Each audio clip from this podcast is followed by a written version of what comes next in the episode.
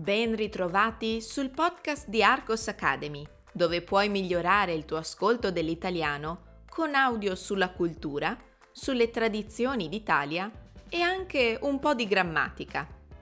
Io mi chiamo Susanna e sono la fondatrice di Arcos Academy, la scuola di italiano online.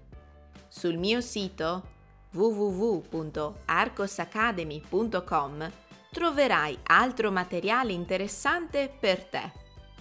Allora, hai ascoltato il podcast della settimana scorsa?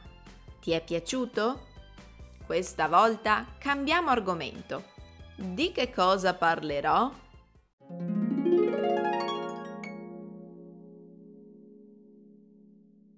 Nello studio della lingua italiana siete già arrivati ai pronomi relativi? Mi riferisco agli inglesi that, who, which.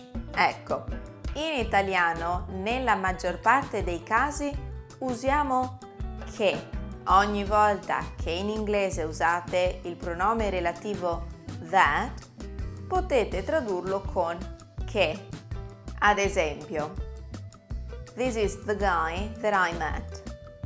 Come si traduce questa frase in italiano? Questo è il ragazzo che ho incontrato.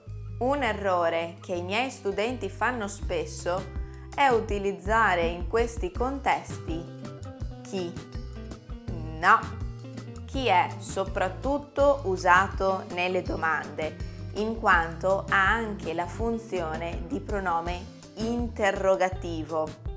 Ad esempio, chi chiami, chi esiste come pronome relativo, ma con un significato molto più generico.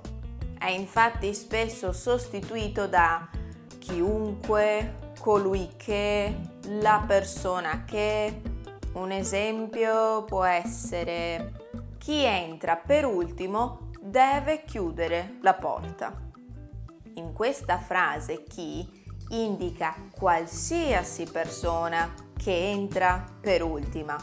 Se quindi cambiamo la frase inglese precedente, This is the guy whom I met, in italiano è obbligatorio dire questo è il ragazzo che ho incontrato, perché non indichiamo una persona generica, ma il ragazzo di cui abbiamo appena parlato. Ora che lo sapete, mi raccomando, non sbagliate più. Grazie per aver ascoltato questo podcast. Ricordati di fare pratica con la pronuncia e di imparare le parole nuove che prima non conoscevi.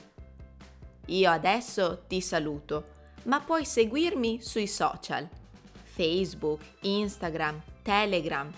Cerca Arcos Academy e rimani allenato con la lingua italiana.